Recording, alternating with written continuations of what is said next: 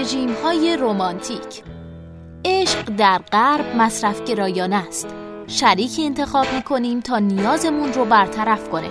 اما روزها کار رو طوری دیگری پیش می‌برن. نوشته پولینا آرونسون. ترجمه علی رضا شفیعی نسب. منبع ایان. گوینده اکرم عبدی.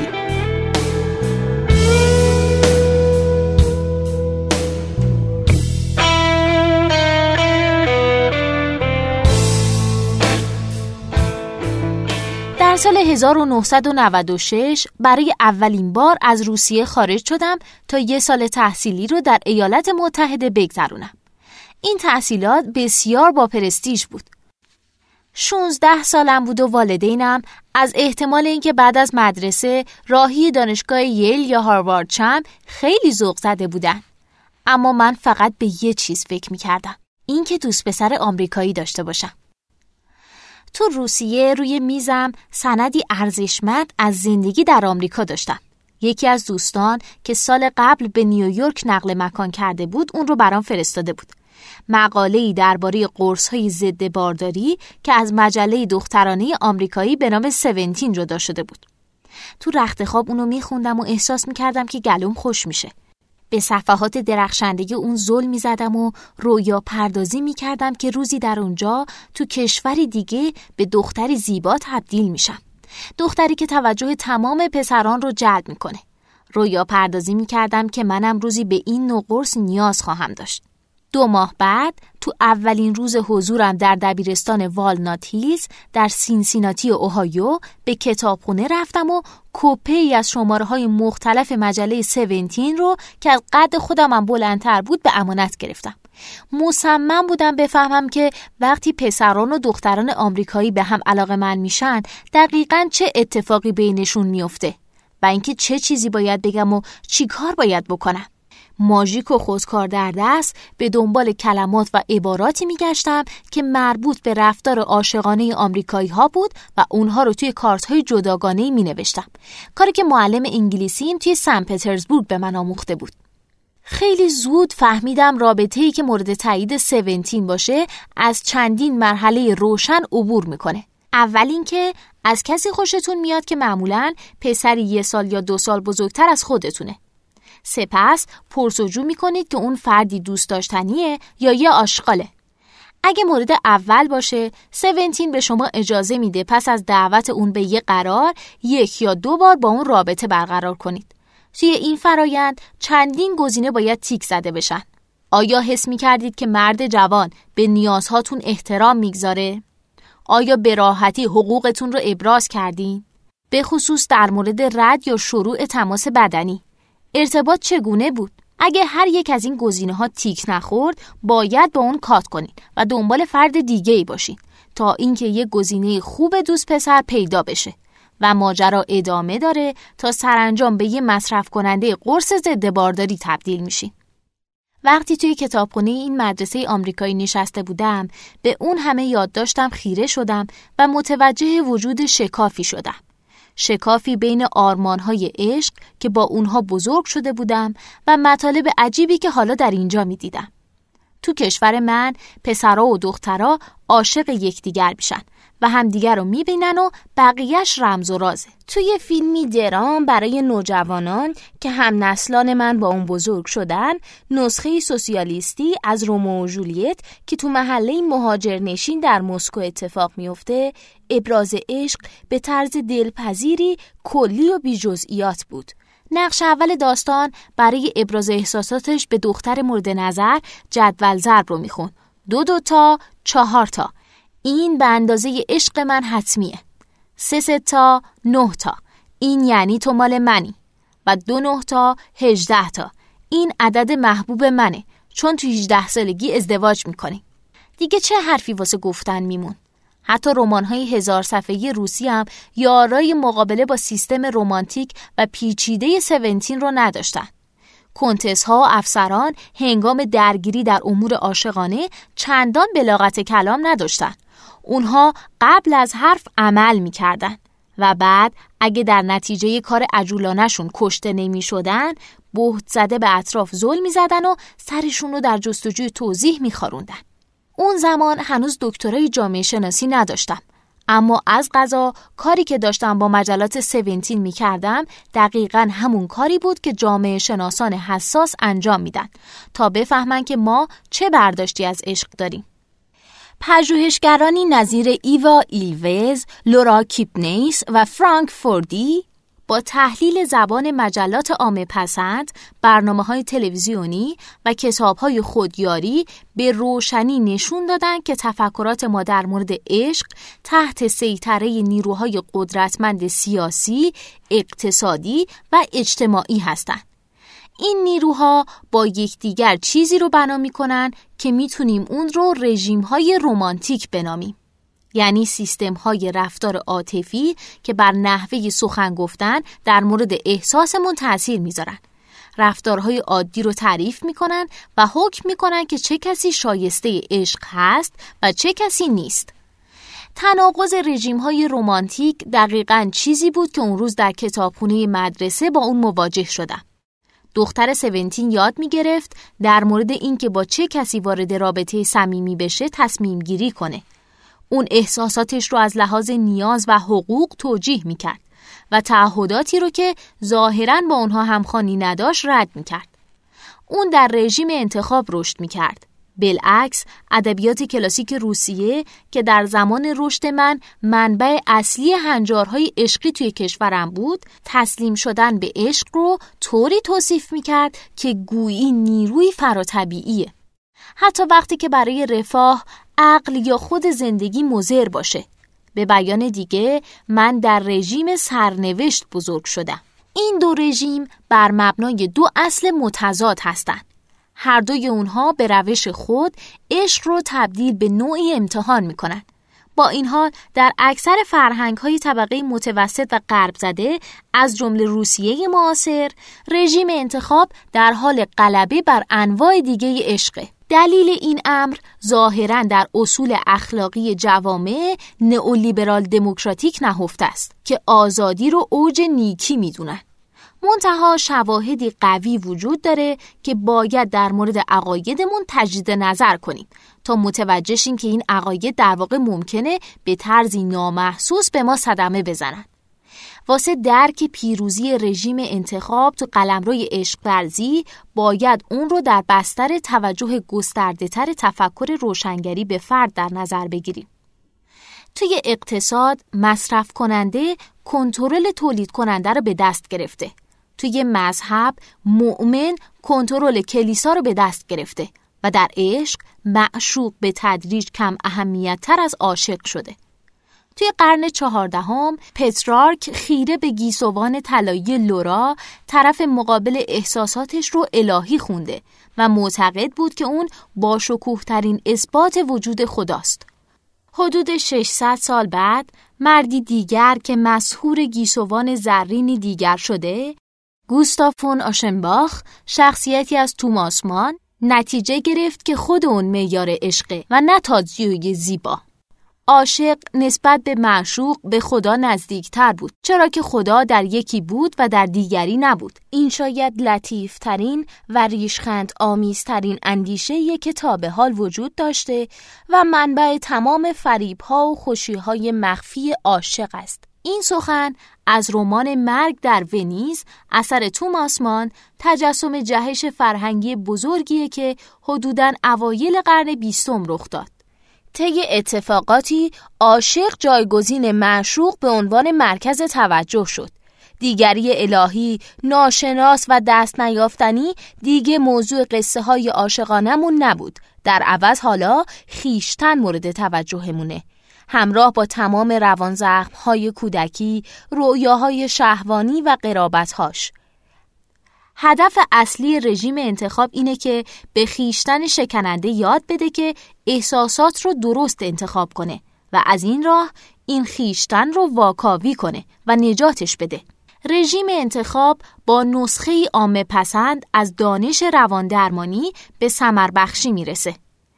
مهمترین لازمه انتخاب در دسترس بودن گزینه های متعدد نیست بلکه وجود انتخاب کننده دانا و توانمنده که به خوبی از نیازهاش آگاهه و بر مبنای منفعت شخصی اقدام می‌کنه. برخلاف تمام اشاق پیشین که دیوانوار و مانند کودکان گم شده رفتار می‌کردن، قهرمان رمانتیک جدید برخوردی روشمند و منطقی با احساساتش داره.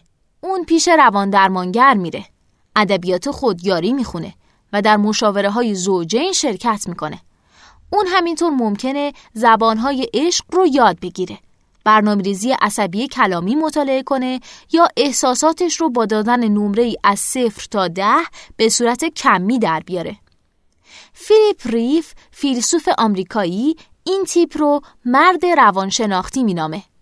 ریف در کتاب فروید ذهن یک اخلاق گرا این تیپ انسان رو اینگونه توصیف می‌کنه.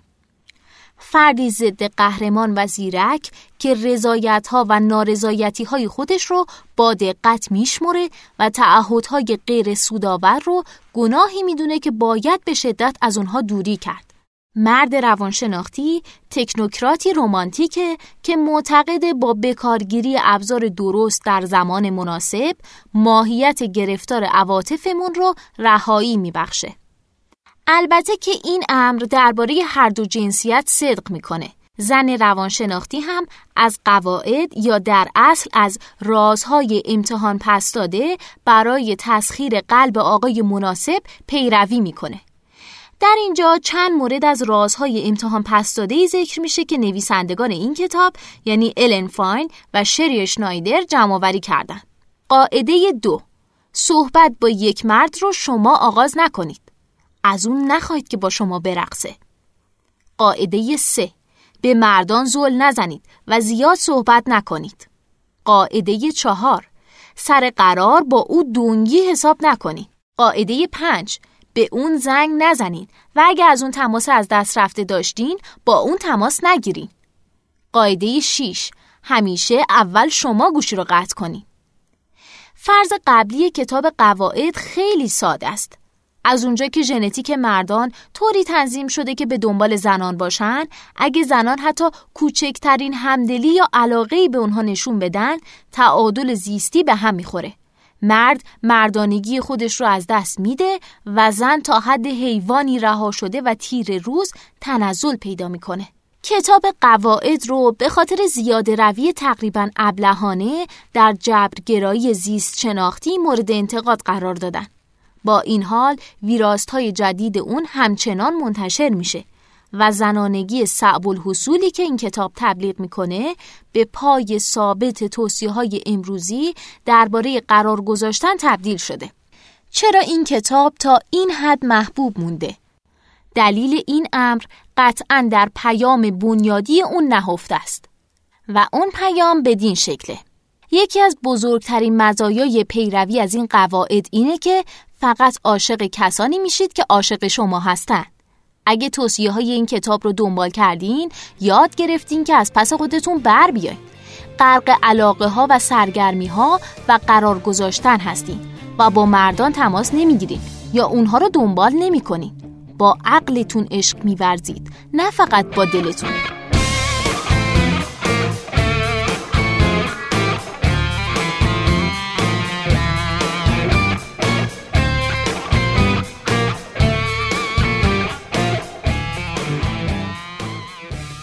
در رژیم انتخاب دره مردگان عشق باید به حداقل ممکن برسه یعنی همون میدان مین تماس های بی پاسخ، ایمیل های مبهم، پروفایل های حذف شده و سکوت های خجالتی. دیگه خبری از اشک نیست، خبری از کفهای به عرق نشسته دست نیست. خبری از خودکشی نیست. خبری از شعر و رمان و سونات و سمفونی و نقاشی و نامه و اسطوره و مجسمه نیست. مرد یا زن روانشناختی فقط به یه چیز نیاز داره. پیشروی پیوسته به سوی رابطه سالم بین دو فرد مستقل که نیازهای عاطفی همدیگر رو ارضا می‌کنند تا اینکه گزینه دیگه اونها رو از هم جدا کنه. استدلال های اجتماعی زیست شناختی هم باعث میشن پیروزی رژیم انتخاب بیشتر تثبیت بشه. به ما میگن که یک عمر اسارت در رابطه بعد برای است. هلن فیشر استاد انسانشناسی در دانشگاه رادگرز و مشهورترین محقق عشق در دنیا میگه ما از میراث کشاورزیمون که هزارهی به طول انجامیده فراتر رفتیم و دیگه نیازی به روابط تک همسری نداریم. فرگشت حالا ما رو وادار می‌کنه که برای نیازهای مختلفمون سراغ شریکهای مختلفی بریم. حال یا به طور همزمان یا در مراحل مختلف زندگی. فیشر ابراز شادمانی می‌کنه که در دوران مدرن فشاری برای تعهد وجود نداره. همه ما در حالت ایدئال باید حداقل 18 ماه رو با کسی وقت صرف کنیم تا بفهمیم که اون برای ما خوبه یا نه و اینکه زوج خوبی میشیم یا خیر. بیماری ها و بارداری های ناخواسته رو میشه با دسترسی گسترده به وسایل ضد بارداری به طور کامل حذف کرد. پرورش فرزند به طور کامل از عشق بازی مجزاست و به همین خاطر می‌تونیم سر حوصله برای شریک بالقوهمون دوره آزمایشی بگذاریم بدون اینکه نگران پیامدهاش باشیم. رژیم انتخاب در مقایسه با دیگر آداب عشق ورزی توی تاریخ شاید مثل گرم کنه ورزشی در مقابل لباسهای پشمی باشه. بزرگترین نوید این رژیم اینه که عشق نباید موجب درد بشه. بنا به جدلنامه های کیپنیس در کتاب علیه عشق تنها رنجی که رژیم انتخاب می‌شناسه فشار فرزن سمر بخش کار کردن روی یه رابطه است. اشکای ریخته شده توی اتاق مشاوره زوجین، تلاش های بار برای رابطه زناشویی، واکاوی روزانه نیازهای دو طرف، دلسردی قطع رابطه با کسی که براتون خوب نیست. به عبارتی درد عضلات مجازه اما تصادف نه. توصیه های مرسوم عاشقان دلشکسته رو به سازندگان مشکلات خودشون تبدیل می‌کنه و این راه نوعی جدید از سلسله مراتب اجتماعی رو رقم می‌زنه. لایبندی عاطفی بر مبنای اشتباه گرفتن بلوغ با خودکفایی. ایلوز استدلال می‌کنه که دقیقا به خاطر همین موضوعه که عشق در قرن 21 همچنان دردآوره. اول اینکه ما مشروعیت دوئل کننده ها و از جان گذشته های عشقی قرنهای قبل رو نداریم. اونها حداقل از توجه اجتماعی بهرهمند بودن چرا که مردم عشق رو عموماً به صورت نیروی دیوانوار و غیرقابل تشریح درک می‌کردن که حتی قوی ترین مردان هم تاب مقاومت در برابر اون رو ندارن. امروزه آرزوی داشتن چشمان یا احتمالاً پاهای خاص دیگه دقدقه قابل قبول نیست. و به همین خاطر تیغ عشق فرد با آگاهی اون از بیکفایتی اجتماعی و روانشناختیش کند میشه. از نظر رژیم انتخاب دلشکستگان قرن نوزدهمی مثل اما، ورتر و آنا فقط دلدادگانی بیکفایت نیستند. بلکه همچنین از نظر روانشناختی بی سواد و شاید از نظر فرگشتی دورشون گذشته. مارک منسون مربی رابطه با بیش از دو میلیون خواننده آنلاین می نویسه فداکاری رمانتیک رو در فرهنگ ما آرمانسازی می کنن. هر فیلم رمانتیکی رو که در نظر بگیرید شخصیت بیچاره و محتاجی توش وجود داره که به خاطر عشق دیگری با خودش رفتار خیلی بدی داره. توی رژیم انتخاب تعهد قوی و زود هنگام و مشتاقانه نشان دهنده ذهنی کودکانه است. این گونه تعهد نشون دهنده تمایلی نگران کننده به ترک منفعت شخصیه که چنین جایگاه محوری در فرهنگمون داره. مشکل دوم و مهمتر این که رژیم انتخاب محدودیت های ساختاری رو که باعث میشه برخی افراد کمتر از دیگران مشتاق یا توانا به انتخاب باشند رو مد نظر قرار نمیده. یکی از دلایل این موضوع اینه که ما به مقدار برابر از اونچه کاترین حکیم جامعه شناس بریتانیایی سرمایه جاذبه جنسی میگه برخوردار نیستیم. یعنی اینکه بعضی از ما از بقیه زیباترن. در واقع بزرگترین مشکل انتخاب اینه که می‌تونه گروه های زیادی از افراد رو در موقعیت ضعف قرار بده. ایلوز استاد جامعه شناسی در دانشگاه عبری اورشلیم استدلالی قانع کننده مطرح می‌کنه. جذابیت فردگرایانه رژیم انتخاب میل به تعهد رو دوست داشتن بیش از حد توصیف می‌کنه. یعنی دوست داشتن کسی برخلاف منفعت شخصی خود. گرچه مردان دلشکسته زیادی به خاطر محتاجی و ناتوانی در رها کردن مشکلدار به حساب آورده میشن اما عمدتا زنان هستند که در دسته هم وابسته یا نابالغ قرار می‌گیرن اونها در طبقات و نژادهای مختلف یاد می‌گیرن خودشون رو خودکفا کنن یعنی بیش از حد دوست نداشته باشن و فقط خودشون رو گرامی بدارن. مشکل اینجاست که یه هموم آب گرم نمی‌تونه جایگزین نگاهی عاشقانه یا تماسی بشه که مدتها انتظار اون رو کشیدین. چه برسه به اینکه نیاز به مصرف قرص ایجاد بشه. حالا مجله کوزما هر چی می‌خواد بگه. البته بدون شک می‌تونید لقاه مصنوعی داشته باشید و به فردی بالغ و الهام بخش تبدیل بشین. مادری مجرد و فوقالعاده مستقل با فرزندان سقلوی موفق. اما بزرگترین محبت عشق یعنی شناسایی ارزش خود به عنوان یک فرد مسئله اصولا اجتماعیه.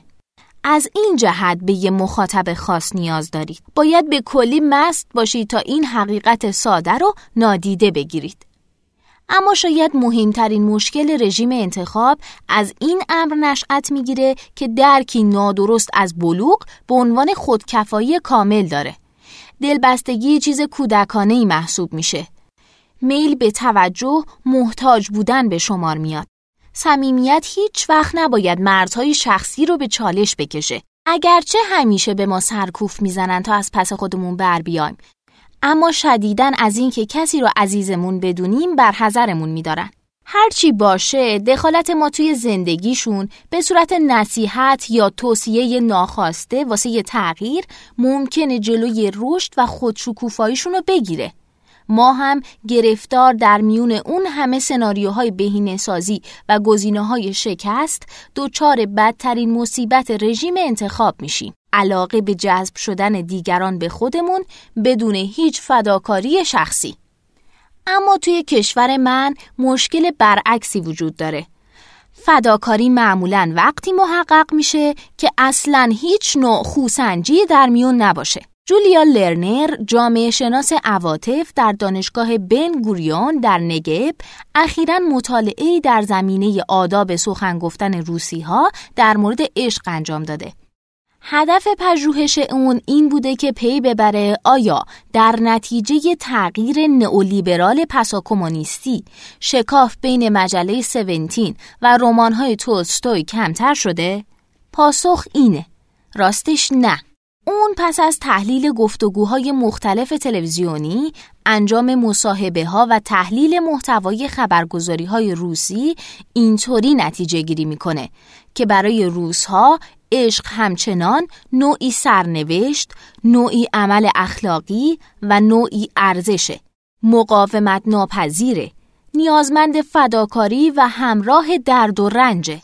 در واقع با وجود اینکه مفهوم بلوغ که محور رژیم انتخابه درد عشق رو نوعی انحراف و نشان تصمیمگیری نادرست می‌دونه روزها بلوغ رو توانایی تحمل همین درد می‌دونن که گاهی تا حدی غیر معقول زیاد میشه. به یه آمریکایی طبقه متوسط که عاشق زنی متعهل میشه اینطور توصیه میشه که رابطهش رو با اون خانم قطع کنه.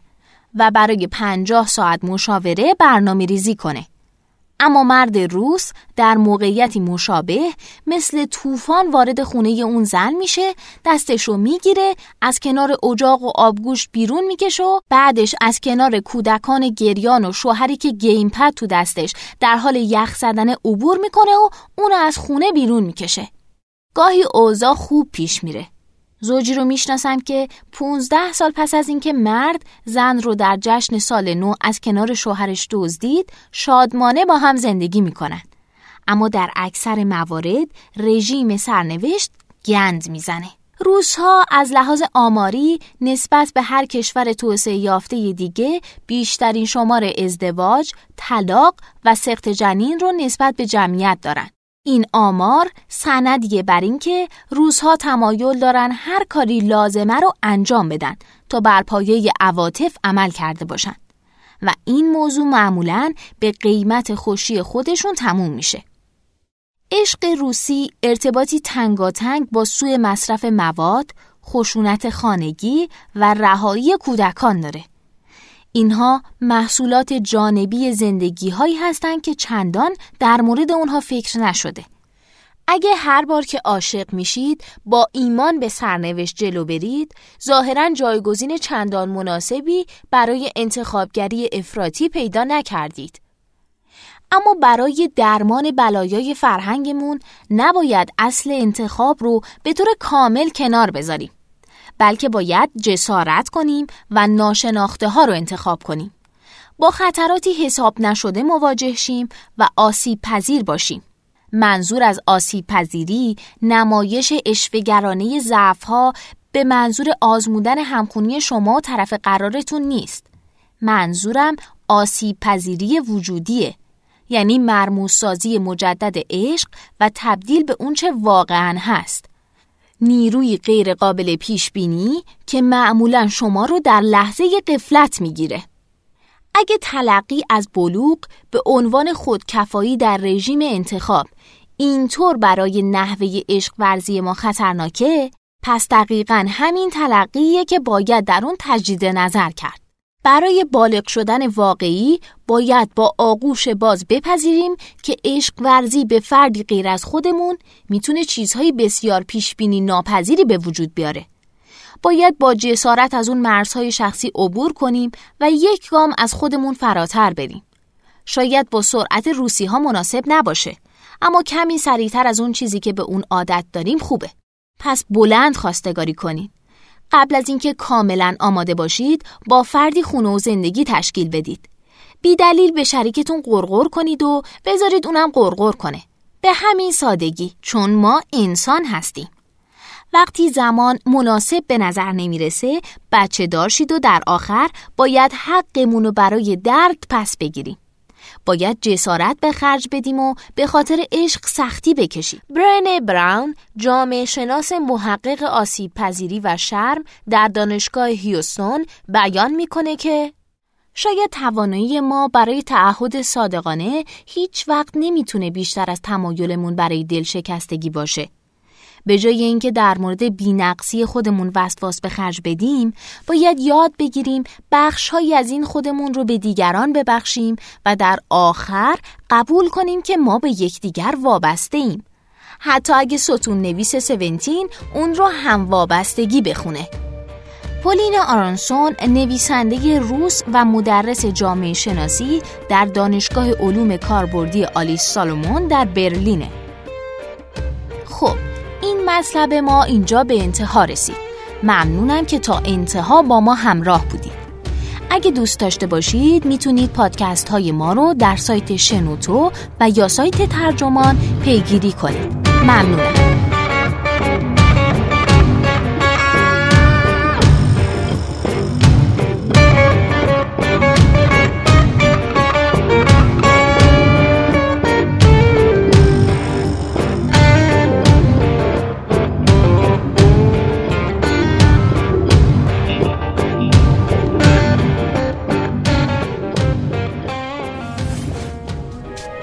شما هم می‌تونید دقدقه ها و تجربه های خودتون رو با دیگران به اشتراک بذارید. شنوتو